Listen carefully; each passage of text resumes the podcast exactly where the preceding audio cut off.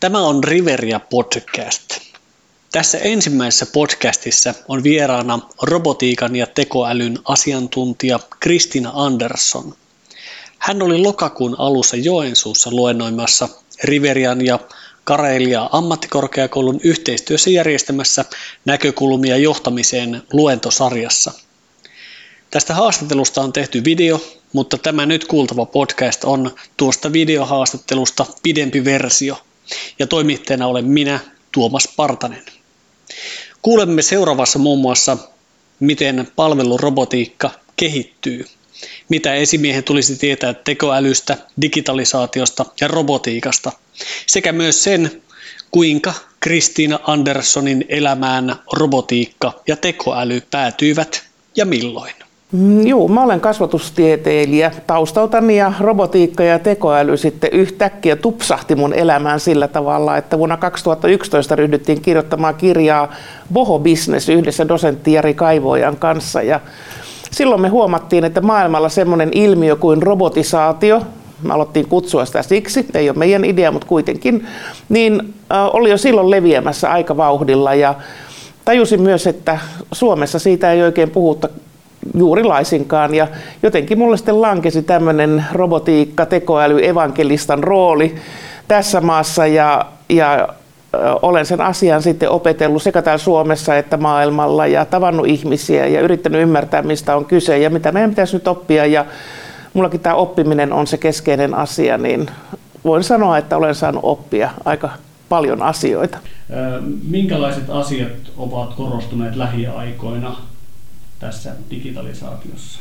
No datasta puhutaan todella paljon ja se data on semmoinen, että me ei oikeastaan edes käsitetä, mitä se data sitten loppujen lopuksi on. Sitähän on ihan valtavasti tällä hetkellä eri tietojärjestelmissä, mutta sitten kun ja kun erityisesti sitä sensorin dataa alkaa tulla, niin se on niin valtava määrä, että, että meidän täytyy tässä vaiheessa jo miettiä sitä, että miten me sitä valtavaa määrää hyödynnetään, kuka sen omistaa, minkälaisia eettisiä pelinsääntöjä siinä on. Ja ne on tietysti sitten, puhutaan johtamisesta, niin sehän on sellaista erityisesti johtoryhmien pohdintaa, mutta myös kyllä ihan työntekijöiden ja kun nämä tekoälyn kautta työkalut paranee, että kuka tahansa voi olla tämmöinen data scientist ja käsitellä sitä tietoa ja tehdä siitä tulkintoja, niin tämä data ja sen käsittely on kyllä semmoinen, sanotaan näin, että se on jokaisen osaamista tulevaisuudessa ja ihan lähitulevaisuudessa.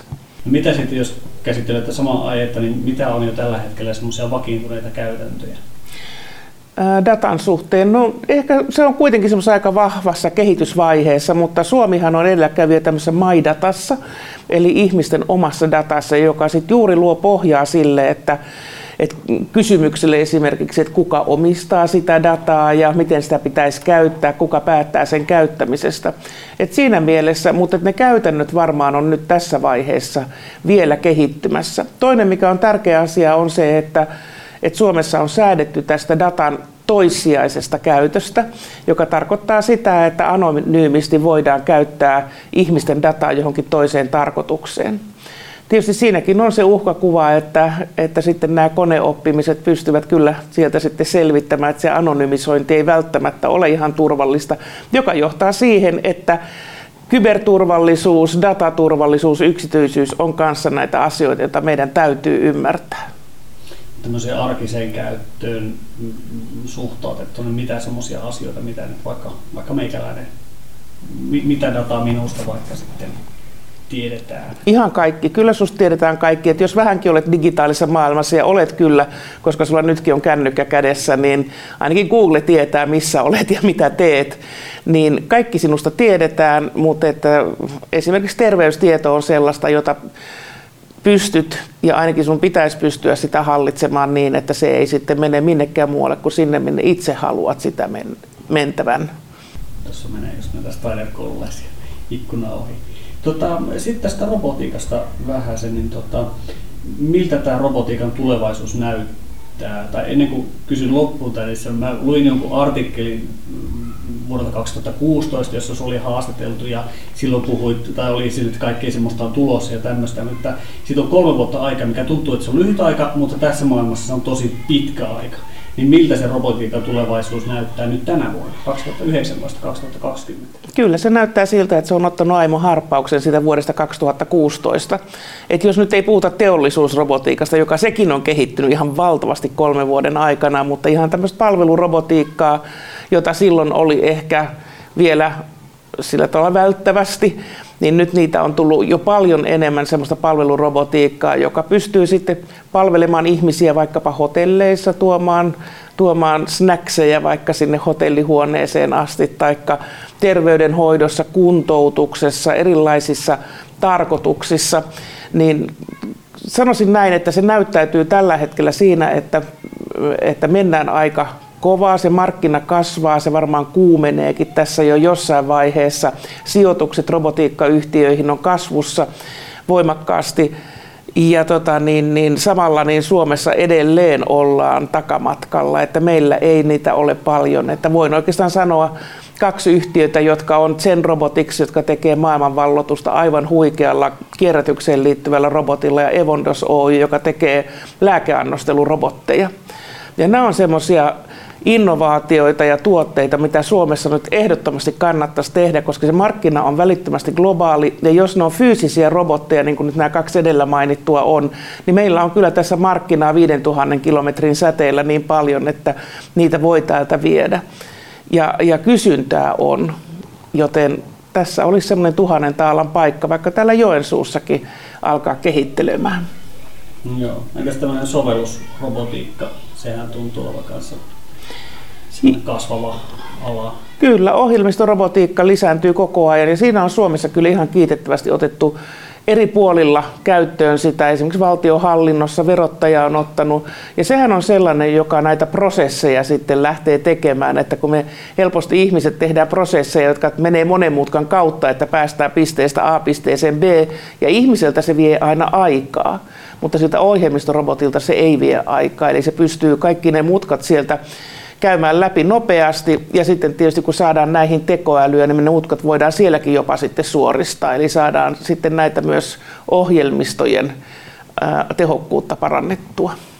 Miten tekoäly näyttäytyy työelämässä nyt ja mahdollisesti viiden vuoden päästä? No tämä tekoäly, mikä tällä hetkellä on, niin sehän on semmoista kapeata tekoälyä. Että se yksi tekoäly, joka on tarkoitettu vaikkapa jonkun asian analysointiin, niin ei siitä yhtäkkiä hyppää pelaamaan shakkia, vaan se tekee vaan sitä yhtä asiaa. Ja tulevaisuudessa voidaan odottaa, että ne tulevat moni taitoisemmiksi, nämä tekoälyt ja myös robotit, jolloin ne oppivat myös siitä ympäristöstään. Ja jos nyt ajatellaan, että otan esimerkin nyt robotin kautta, että Japanissa on robotille annettu tehtäväksi oppia joku asia näyttämällä vaan se lopputulos. Ja se robotti on lähtenyt sitä opettelemaan kahdeksassa tunnissa, robotti oppi sen tekemään ja sen jälkeen oppi, opetti sen muille roboteille.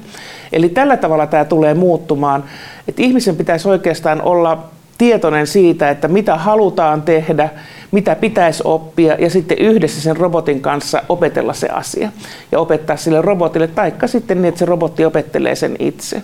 Mutta ihmisillähän tämä on aika valtava haaste, että jos robotti tällä tavalla rupeaa opettelemaan asioita, niin mitä ihmisen täytyisi oppia. Ja siinä meillä tulee nyt se, että meidän täytyy enemmän sitten keskittyä siihen, mikä meillä inhimillisesti on meidän vahvuuksia. Ja silloin mä uskon, että yhteistyössä robottien ja tekoälyjen ja muiden kanssa, niin me tehdään tästä maailmasta aika hieno paikka. Joo, jossakin sanottiinkin, että, että ihmisten tässä miettiä nyt semmoisia asioita, että mitä robotiikka ei voi korvata ja keskittyä sitten niihin.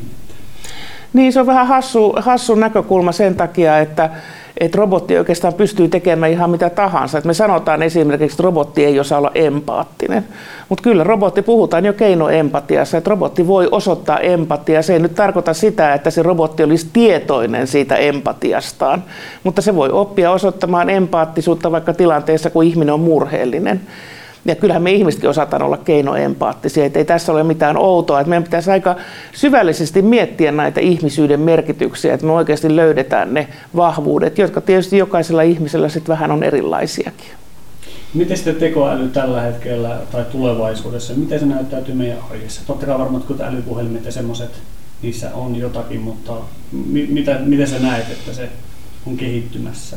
Joo, no tällä hetkellä arjessa niin se näyttäytyy esimerkiksi siellä karttaohjelmistoissa, erilaisilla elokuva- TV-sarja-alustoilla, jotka jo tietää, mitä katselet ja osaa ehdottaa, näkyy Facebookissa, sosiaalisessa mediassa ja tällaisessa, mutta yhä enemmän sitten tulee näkymään meidän arjessa, että se voi esimerkiksi Suomessakin on tämmöinen hanke kuin Aurora AI, jossa vaikkapa jos nyt innostuisit täältä Joensuusta muuttamaan vaikkapa Helsinkiin, minne olet tietysti tervetullut minun mielestäni, niin, niin tuota, silloin sen Aurora AIin avulla niin kaikki sun muuttoon liittyvät asiat voitaisiin hoitaa. Että sun ei tarvitse enää muistaa, että pitikö vaihtaa osoitetta, pitikö sitä, pitikö tätä, pitikö ilmoittaa kouluun, pitikö, vaan että sitten tämä hoitaa sun puolesta tällaiset elämän tapahtumiin liittyvät ehkä byrokratiat.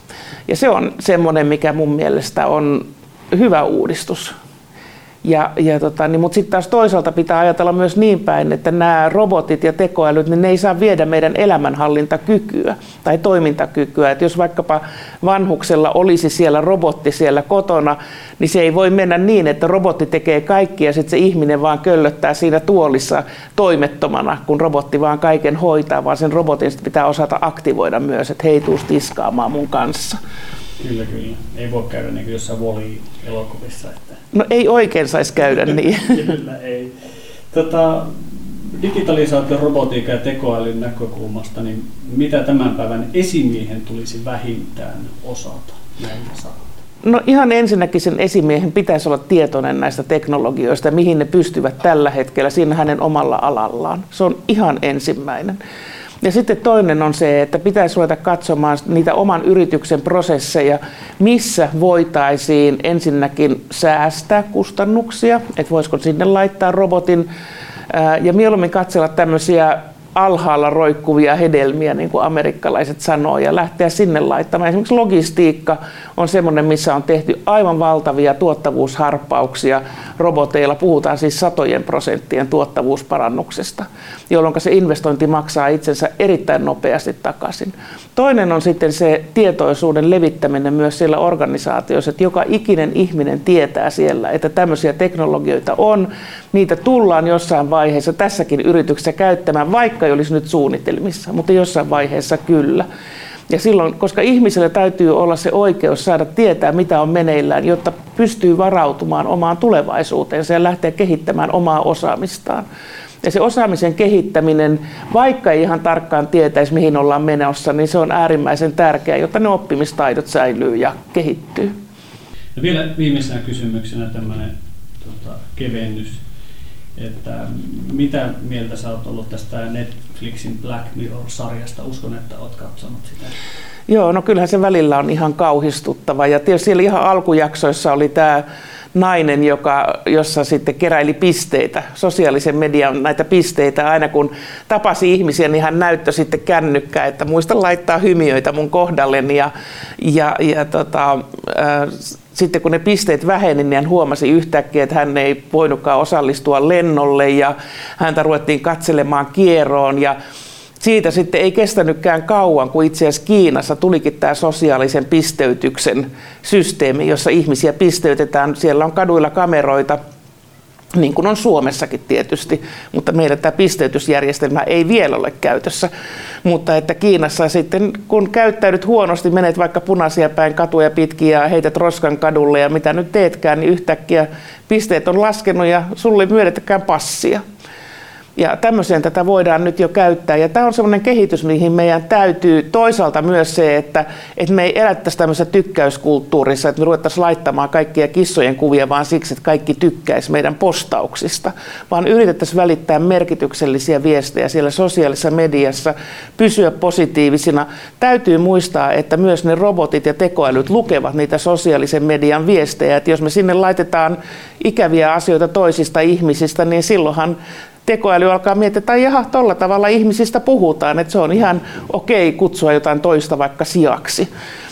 Ja, ja tota, niin, niin, että se on se yksi asia. Ja sitten tietysti se, että, että me vastustettaisiin valtioiden sellaisia pyrkimyksiä, jossa ihmisiä valvottaisiin esimerkiksi nyt sosiaalisen pisteytyksen tavalla. Mä muistan, joku, joku Twitter, joku tekoälyrobotti, joka oli just käynyt näin, että aika nopeasti rupesi viestimään rasistisesti.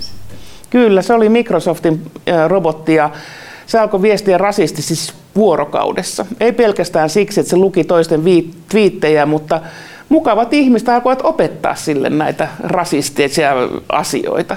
Ja Microsoftin oli sitten suljettava se robotti tai se Twitter-tili kokonaan, että ei me ihmiset olla aina niin mukavia. Ja tämä pitää muistaa, kun puhutaan robottien tai tekoälyn etiikasta.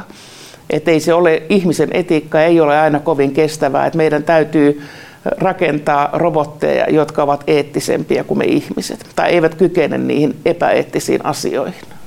Joo, tähän on hyvä lopettaa. Yes. Tästä tuli paljon asiaa. Tämä on Riveria Podcast.